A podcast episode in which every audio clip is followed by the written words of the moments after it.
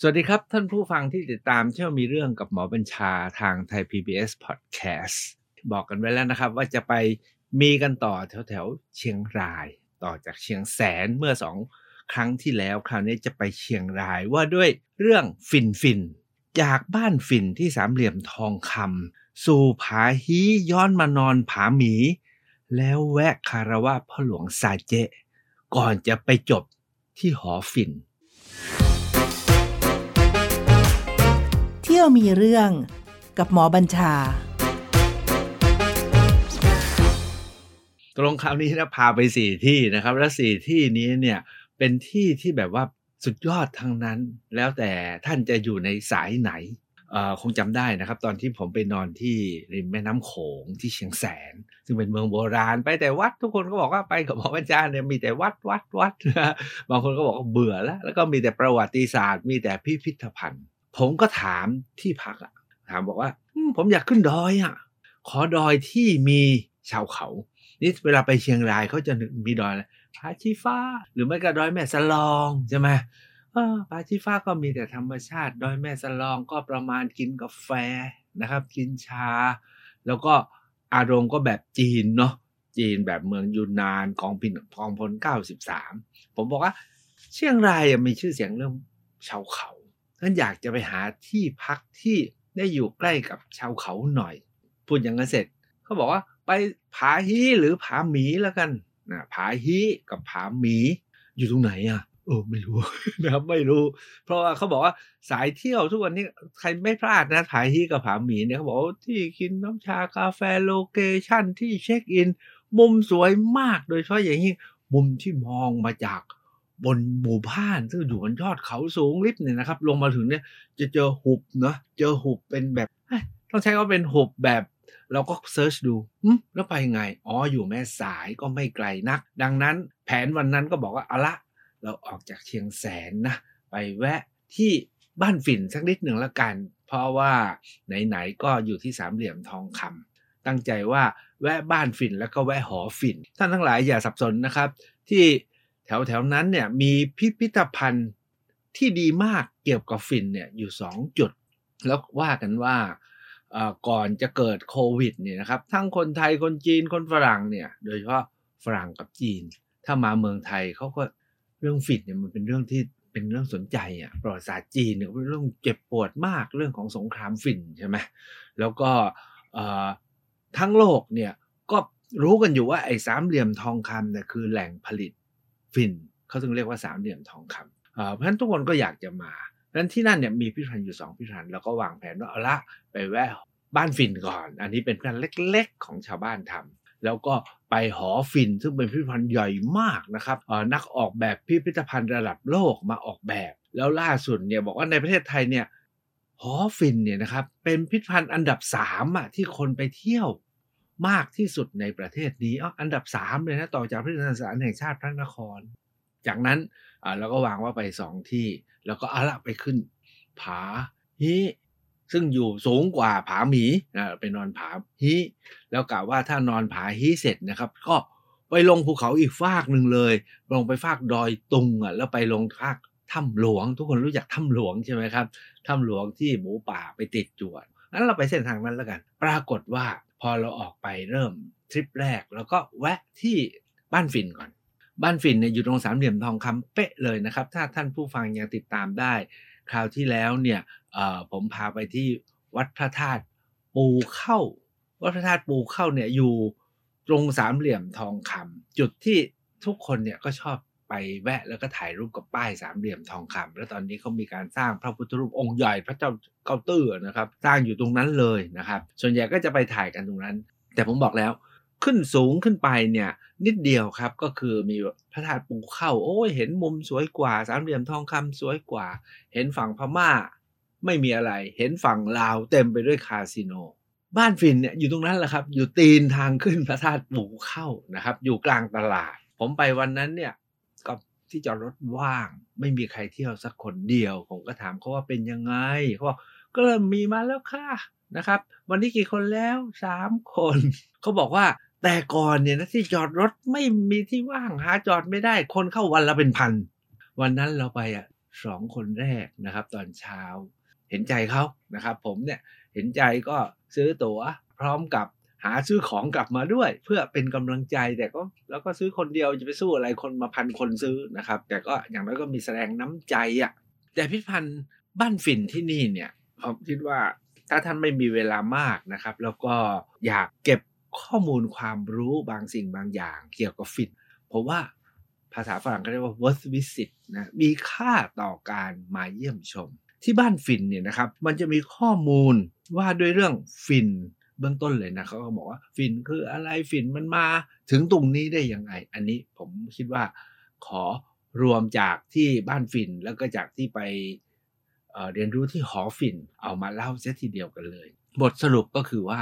เออผมก็จริงๆเราผมก็สนใจเรื่องพืชพันธุ์ธัญญาหาร แล้วก็สารพัดอย่างเยอะนะฟินก็สนใจเยอะเรารู้แต่ฟินปลูกที่สามเหลี่ยมทองคำแล้วพวกชาวเขาปลูก ถามว่ามาปลูกที่นี่ได้ยังไง ใครเอามา แล้วต้นกำเนิดอยู่ที่ไหน กลายเป็นว่าฝิ่นนี่นะครับ ทั่วโลกนี้มี 3-40 สายพันธุ์ แล้วแหล่งกำเนิดใหญ่อยู่ที่ทะเลเมดิเตอร์เรเนียน ดินแดนอียิปต์ดินแดนเมโสโปเตเมีย อินเดียนกรีก ดินแดนโรมัน เขาบอกว่ามีปรากฏการกล่าวถึงไอ้พืชที่เขาเรียกว่าพืชแห่งความสำราญ พืชแห่งความสำราญ ในตั้งแต่สมัยเขาเรียกว่าสมัยซูเมอร์หรือซูเมเรียน ซึ่งอยู่ที่เมโสโปเตเมียก็ 4ถึง5,000 ปีที่แล้ว ในอียิปต์ก็มีการพูดถึงนะครับ แม้กระทั่งในอารยธรรมย่อยๆ รอบทะเลเมดิเตอร์เรเนียนจนกระทั่งในวรรณกรรมสำคัญนะฮะของโฮเมอร์เรื่องอีเลียดก็มีการพูดถึงสารจากพืชที่นำมาสู่เรื่องของความสำราญเป็นสิ่งที่มีสรรพคุณครอบจักรวาลนะครับ มีชื่อเป็นลาตินว่า ใบที่ทำให้หลับพืชชื่อเนี้ยผมจำชื่อไม่ได้แล้วแต่ว่าเกี่ยวกับหลับหลับอะ กินแล้วสบายสำราญสบายแล้วก็หลับ ตกลงว่า พืชพวกนี้เนี่ยนะครับ เป็นที่รู้จักฟินเนี่ยนะครับมีอยู่ 40 กว่าสายพันธุ์ แต่มีไม่กี่สายพันธุ์นะครับ ที่จะมียางที่ดอก ฝักดอก ไม่ใช่ฝักดอกฝักของผลใช่ไหมพอเป็นดอกดอกเขาจะสวยกลีบบางๆ สีสด สีแดง สีชมพูสีอะไรต่อะไรก็ตาม เป็นพืชที่ปลูก ล้มลุกเหมือนกับปลูกข้าวอย่างเงี้ย อายุประมาณปีหนึ่ง แล้วพอดอกเขาสุกคล้ายๆดอกติวลิป แต่เกสรเขาเนี่ยรวมตัวกันแล้วก็เกิดเป็นฝักใหญ่ๆ ฝักใหญ่ขนาดขนาดอะไรดีขนาดหลอดยาสีฟันแล้วกัน แล้วที่ตรงฝักเนี่ยแหละครับ มันจะมียางเขาจะต้องมากรีดยางที่ฝัก แล้วก็รวบรวมยางนี้เอาไปเก็บไว้นะครับ ตากแห้งเขามีวิธีของเขา จนเมื่อครั้งเมื่อตอนที่จะเอามาใช้เนี่ยเขาบอกว่าสารที่มีฤทธิ์เนี่ยมันอยู่ที่ยาง ก็เอายางนี้มาลนไฟ แล้วก็ดมสูดเอาควันก็นั่นแหละฮะก็คือเป็นฝิ่นแล้วตอนหลังก็กลายเป็นมอร์ฟีนเป็นอะไรต่ออะไรก็ต่อไปจากฝิ่นนี่แหละครับ แต่ก่อนเนี่ยฝิ่นเนี่ยถูกรู้จักในฐานะของยา ในรูนะของยาและเครื่องรักษาเนี่ยเพิ่มมีความสำราญเพื่อหลับแต่ก็ไม่ได้เกิดการ ค้าขายหรืออะไรยิ่งใหญ่มากนัก แต่มันก็แพร่ไปเขาว่ากันว่าก็แพร่เข้ามาสู่เอเชียตะวันออกกลาง แล้วต่อจากนั้นก็เข้ามาสู่ย่านที่เรียกว่าอินเดีย พอถึงย่านอินเดียเนี่ยครับเนื่องจากสรรพคุณที่บอกแล้วสารทำให้สำราญสารทำให้หลับ แล้วก็ครอบจักรวาลในการบำบัดเนี่ยก็กลายเป็นสารที่เอาใช้เข้ายานะครับก็มาอยู่ในเมืองจีนเมื่อประมาณพันกว่าปีที่แล้ว ก็เป็นสารเข้ายาใช้ในยา ปัญหาของฟินเนี่ยนะครับมันเกิดปัญหาใหญ่ก็ตอนที่ยุคแห่งการค้าขายมาถึง เมื่อยุคแห่งการค้าขายมาถึง โดยเฉพาะอย่างยิ่ง ผมตรงไปตรงมานะครับ งานนี้เนี่ยไปดูสองนิทรรศการแล้วผมว่าพวกยุโรปนี่เยี่ยมนะฮะเอาตัวรวมทั้งเอาตัวมอม้าออกก็ยังได้นะครับ พวกนี้เนี่ยนะครับ เอาฝิ่นมาเป็นสินค้านะครับ เอามาเครื่องหากำไร แล้วท้ายสุดนี่นะครับ ความน่ากลัวที่สุดก็คือว่า เอาเป็นเครื่องล่อ เอากำไรอย่างเดียวไม่พอ หาเหตุในการเข้าไปครอบครอง เพราะเรื่องเนี่ยรุนแรงมากในกรณีของจีน ด้วยเหตุนี้คนจีนจะต้องมาที่นี่มาดูกันนะครับ เพราะว่ามันเป็นสิ่งเดียว คือในเมืองจีนก็ไม่มีพิพิธภัณฑ์ฝิ่นที่สมบูรณ์แบบอย่างนี้นะครับ ในทุกวันนี้ทุกคนก็ต้องมาอยู่ที่นี่ เหตุผลก็คือว่า สั้นสุดเลยนะครับ เดี๋ยวไม่ได้ไปเที่ยว สั้นสุดก็คือว่าฝรั่งเนี่ยเอาฝิ่นมาเป็นเครื่องแรกของดีที่อยากได้ในอินเดีย ในเอเชียตะวันออกเฉียงใต้ หรือส่วนภูมิรวมทั้งในจีนนะครับ อยากได้อะไรของดีทางนี้เนี่ยก็รู้ว่าฝิ่นเนี่ยมันมีค่าแล้วใช้ได้ สุดท้ายเนี่ยก็ให้ปลูกนะครับแล้วขยายพันธุ์กันอย่างยิ่งใหญ่ที่อินเดีย แล้วใช้อินเดียเนี่ยเป็นฐานในการผลิต แล้วก็ส่งใส่เรือเอามาค้าทางแลกกับเครื่องเทศแลกกับฝ้ายแลกกับเครื่องถ้วยแลกกับทุกสิ่งทุกอย่างทางนี้ก็บางส่วนก็ต้องการ แต่ไม่ได้เป็นจำนวนมาก ที่เป็นจำนวนมากเนี่ยเนื่องจาก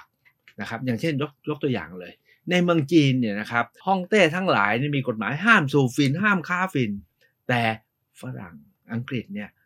ส่งเรือเล็ก ๆ ไปแอบขายแอบขายแอบขายจนคนติด จีนจับได้ เผาจับด้วย เททิ้งน้ำเพื่อให้เสีย พอจับครั้งใหญ่ที่สุดที่เกิดเรื่องใหญ่ก็คือ จับแล้วเอาเททิ้งน้ำหมดเลย พวกนี้บอกนี่คือสินค้าเขาเรียกค่าเสียหายครับเขาส่งกองทัพบอกว่าทำจีนทำให้สินค้าเขาเสียหาย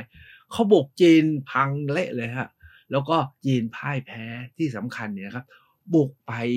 ถล่ม วังฤดูร้อน หยวนหมิงหยวนนะครับในปักกิ่งนะครับผมเคยไปที่นั่นด้วยตั้งใจเออเราไปดูหน่อยสิไอ้วังนี้เป็นแค่บอกว่า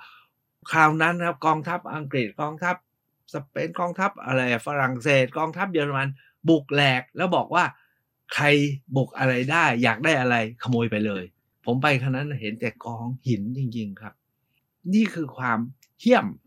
และเอามามาออกของฝรั่งก็คือ ใช้รู้อยู่แล้วว่าของไม่ดี เอามาบังคับขายเขาเขาเขาไม่ให้ขาย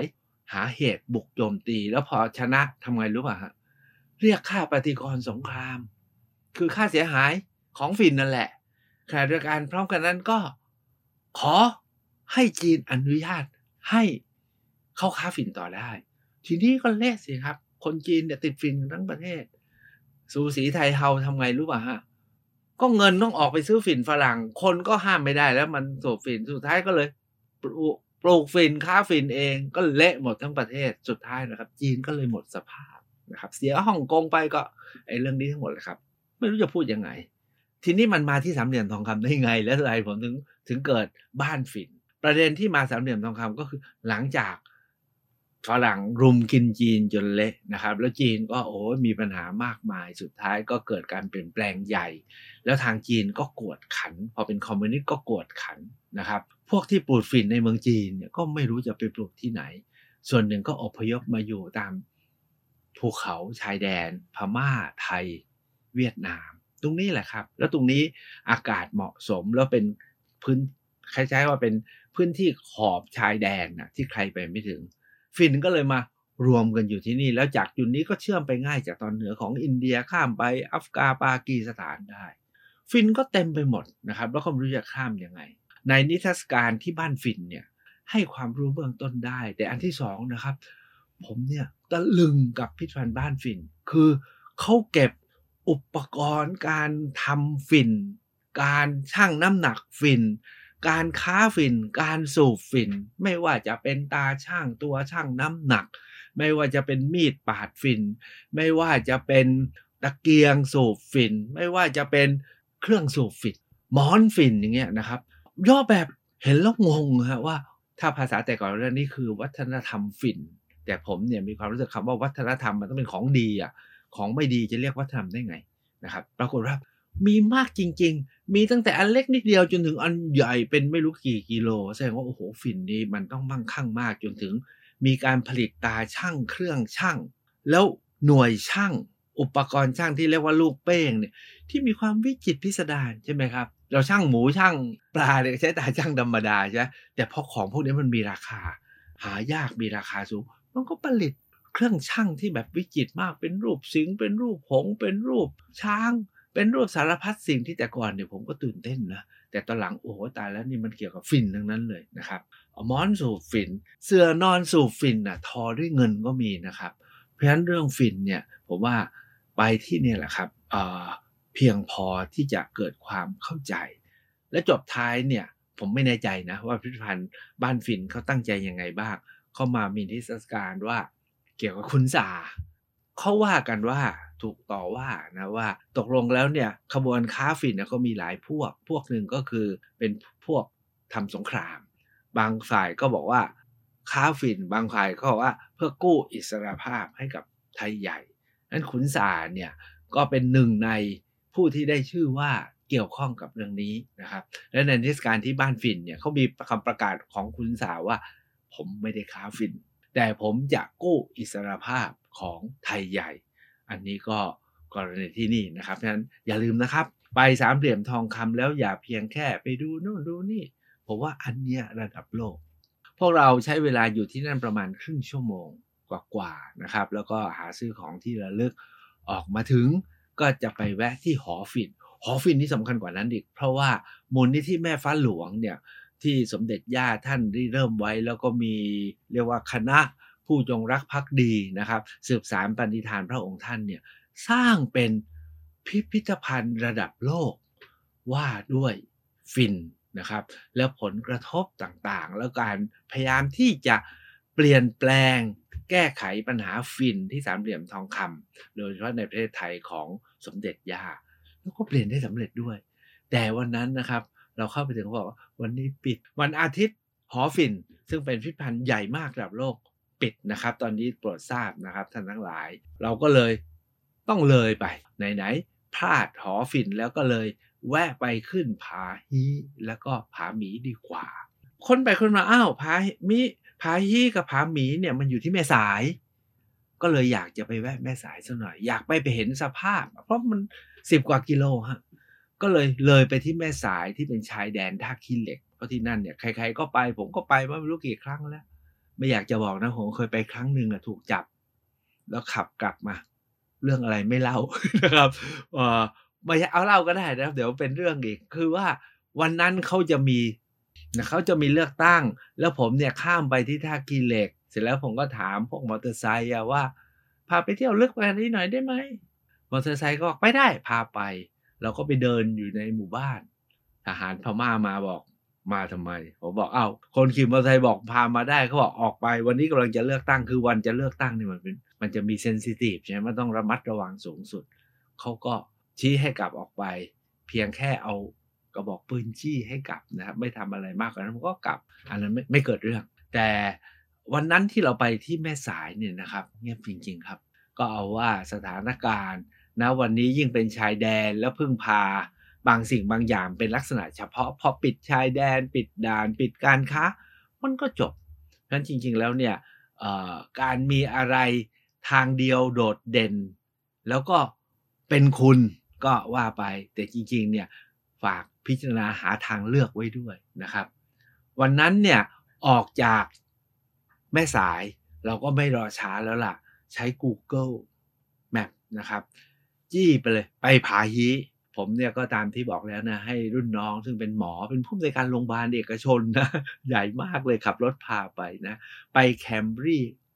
คราวนี้ไม่ใช่ไฮบริดเขาก็ขับไป ขับไปสักพักนะ แกบอกไงว่าพี่ทำไมมันชันอย่างนี้อะทำไมมันสูงอย่างนี้อะทำไมถนนมันแคบอย่างนี้อะผมบอกอ้าวแล้วไม่เคยขับขึ้นอย่างนี้ไม่เคยสูงอย่างนี้ชันอย่างนี้ไม่เคยนะครับ แล้วใครไม่บอกสักคำผมบอกอ๋อก็ใครจะไปรู้ล่ะ ก็ คุณก็ใช้ Google นะแป๊บแล้วก็พุ่งไปเลย ขับรถเข้าไปนะจริงเข้าไปใกล้นิดเดียวครับ ไม่ได้มากเลยนะสักสิบกว่ากิโลเอง ก็ถึงบ้านผาหมี แต่ตรงบ้านผาหมีเนี่ยมันเป็นผาแล้วครับ ผาจริง ๆนะครับ แต่วันนั้นเราบอกว่าไปให้ปลายทางดีกว่าผาฮี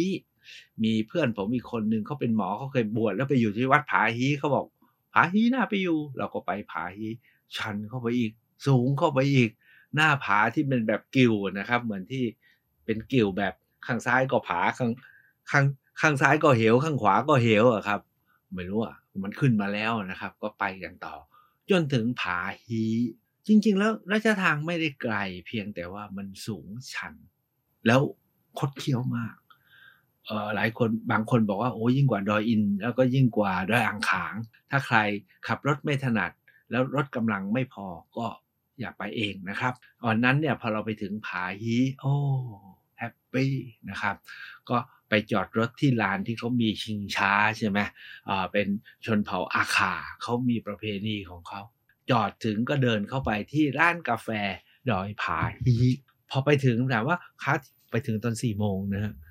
มีที่พักไหมขอกินกาแฟก่อนบอกว่าผมไม่กินหลังเที่ยงกินกาแฟไม่ได้ แล้วกินอะไรวะเอาโกโก้แล้วกันนะช็อกโกแลตก็มีโกโก้ แล้วถามว่าขอที่พักหน่อยได้เขาบอกว่าไงว่าเราปิดสี่เดือน ปิดสี่เดือนทั้งหมู่บ้าน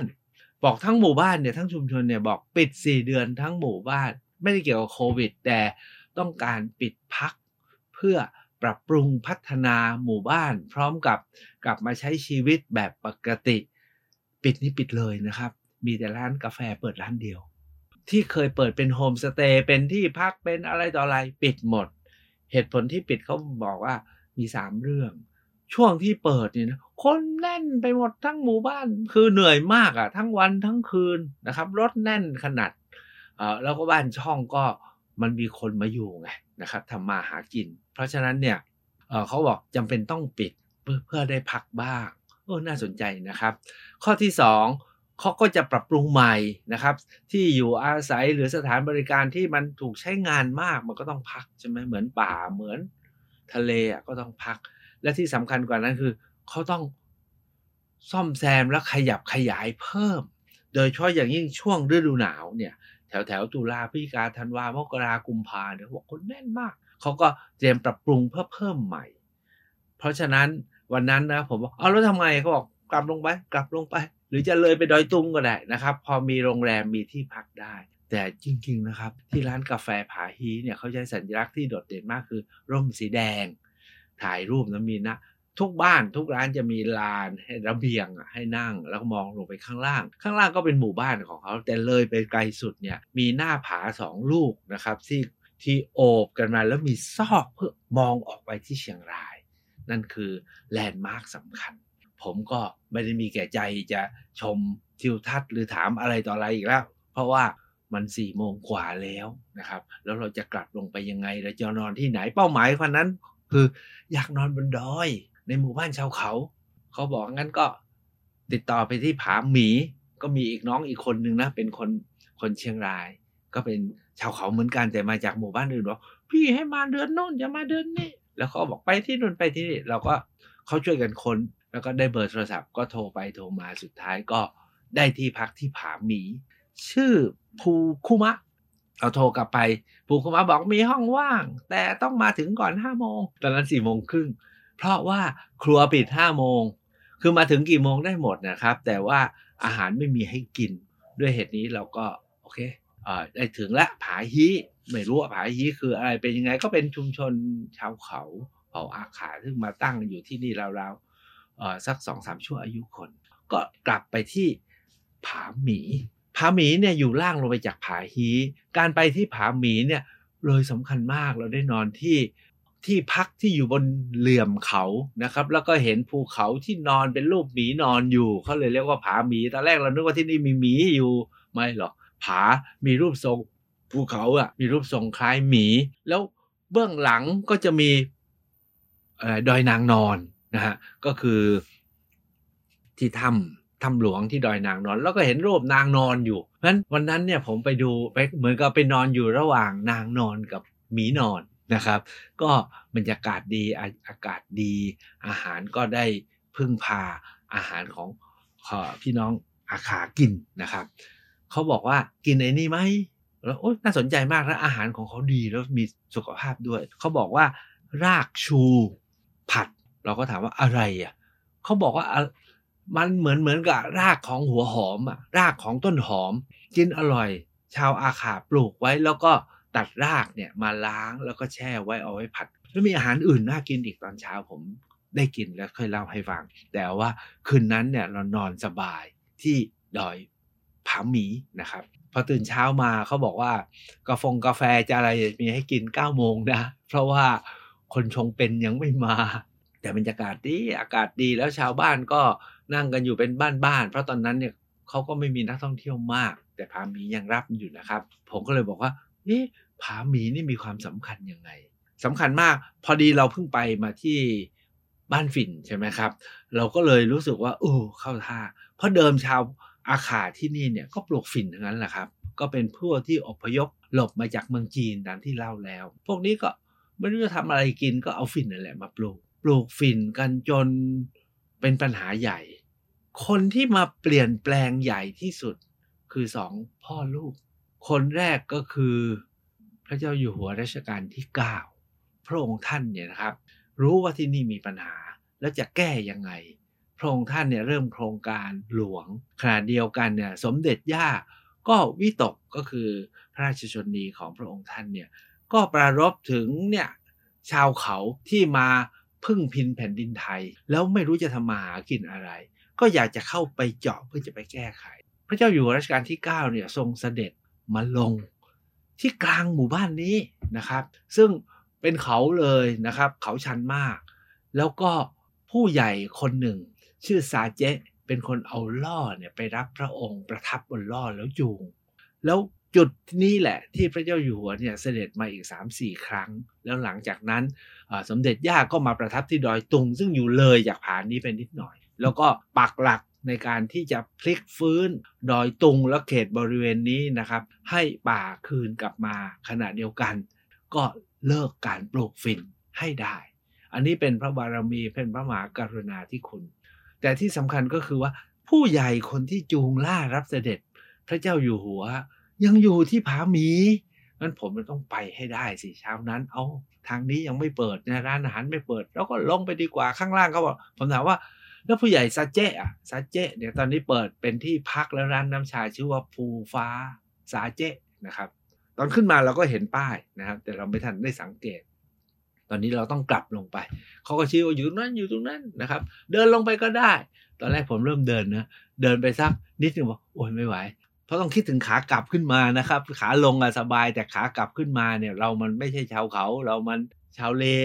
ชาวเมืองนะครับเออเดินไปนิดนึงเดินกลับมา แล้วก็นั่งรถดีกว่า ไปจอดที่โรงเรียนบ้านพ่อหลวงอุปถัมภ์ที่โรงเรียนนั้นเนี่ยก็เราเห็นอาคารหลังแรกที่พระเจ้าอยู่หัวมา ที่นี่ แล้วพระราชินีเนี่ยนะครับ ก็มาบอกมาสอนหนังสือให้เปลี่ยนอาชีพให้จงได้นะครับ อันนั้นเราก็เห็นพระมหากรุณาธิคุณ จากนั้นเนี่ยเราก็เดินเพื่อไปขึ้นบ้านพ่อหลวงซาเจเพื่อที่จะไปพบท่านแล้วก็ไปสนทนากับท่านกันพอไปถึงตีนบันไดบ้านพ่อหลวงซาเจเนี่ย มีผู้หญิงคนหนึ่งเดินเข้ามาทักผมนะบอกว่าย่ามสวย เนี่ยผมเนี่ยคนบ้าย่ามเนาะอ่าก็สะพายย่ามเป็นย่ามที่เป็นของอเมริกาใต้ ผู้หญิงเขาย่ามสวยจัง ผมก็ดูเธอก็สะพายย่ามอาคาของคุณก็สวยเขาบอกว่าแลกกันไหมผมไม่อะอันนี้ของเรามีใบเดียวในประเทศไทยมั้งของเธออะเดี๋ยวก็ทำได้ไม่ได้แลกแต่ชมกัน แล้วถามว่ามาทำอะไร เธอบอกว่าพอดีบ้านเนี้ยเขาตายเมื่อวาน วันนี้จะทำบุญ พอดีแกตายเมื่อวานเนี่ยเมื่อวานเนี่ยบ้านนี้มีงานแต่งงาน เราก็เลยชะลอไม่ให้ตาย เมื่อวานมีงานทำบุญ แล้วก็มีญาติผู้ใหญ่คนหนึ่งตาย ก็เลยชะลอไม่ให้ตาย ผมถามว่ามันเป็นยังไงอะ เธอบอกไม่เป็นยังไงหรอก ก็แกตายก็ตายแล้วก็ถือว่ายังไม่ตาย แล้วผ้าคลุมไว้ในบ้านแหละ ถือว่ายังไม่ตายก็เอาผ้าคลุมไว้ ขอให้ลูกหลานจัดงานแต่งงานกันให้เสร็จก่อนตกลงเมื่อวานนั้นก็จัดงานแต่งงานกันเรียบร้อยส่วน ญาติผู้ใหญ่ที่ตายก็เอาผ้าห่มคลุมไว้ผมบอกขอขึ้นไปเยี่ยมหน่อยได้ไหมเออเรื่องอย่างนี้น่าสนใจนะความจริงบางคนก็อาจจะไม่ชอบเนาะไปดูศพไปดูอะไรผมว่าก็อยากเห็นน่ะบอกอยู่ข้างบนเนี่ยขึ้นไปดูได้ ก็เลยขึ้นไปคารวะเขาบอกว่าแกก็แก่แล้วล่ะ อายุหกเจ็ดหกสิบกว่านะครับ บอกว่าแก่แล้วพอแล้ว แล้วก็นอนแล้วก็หมดลมอยู่ที่นั่นนะครับ ไม่เกี่ยวอะไรกับโควิดนะญาติมิตรก็บอกไม่เป็นไร แล้วก็จัดงานแต่งงานกัน แล้ววันนั้นเนี่ยเขาก็บอกว่า กำลังเตรียมต้องโอ้ยลงเลี้ยงลงอะไร เราก็ยังไม่กินข้าวเช้านะเออ เมื่อไหร่จะกินเนาะเขาบอกโอ้ยกว่าจะได้กินเอาเอาคนตายลงหีบก่อน มันกว่าจะได้กินเนี่ยสายๆนู่นเลยนั้นวันนั้นยังไม่ทันได้เจอพ่อหลวงซาเจเลยครับ ก็ได้ไปไปไปเรียนรู้ปฏิบัติการตายแต่ยังไม่ตายนะครับ ของพี่น้องเราก่อนกลับผมก็ฝากทำบุญไว้ตามประษาชาวไทยตกลงยังไม่ได้เจอพ่อหลวงซาเจเลย เจอกัน อาทิตย์หน้านะครับ มีเรื่องกับหมอบัญชาทางไทย PBS อาทิตย์หน้า ต่อเรื่องซาเจแล้วต่อเรื่องฟินฟินครับผม เที่ยวมีเรื่องกับหมอบัญชา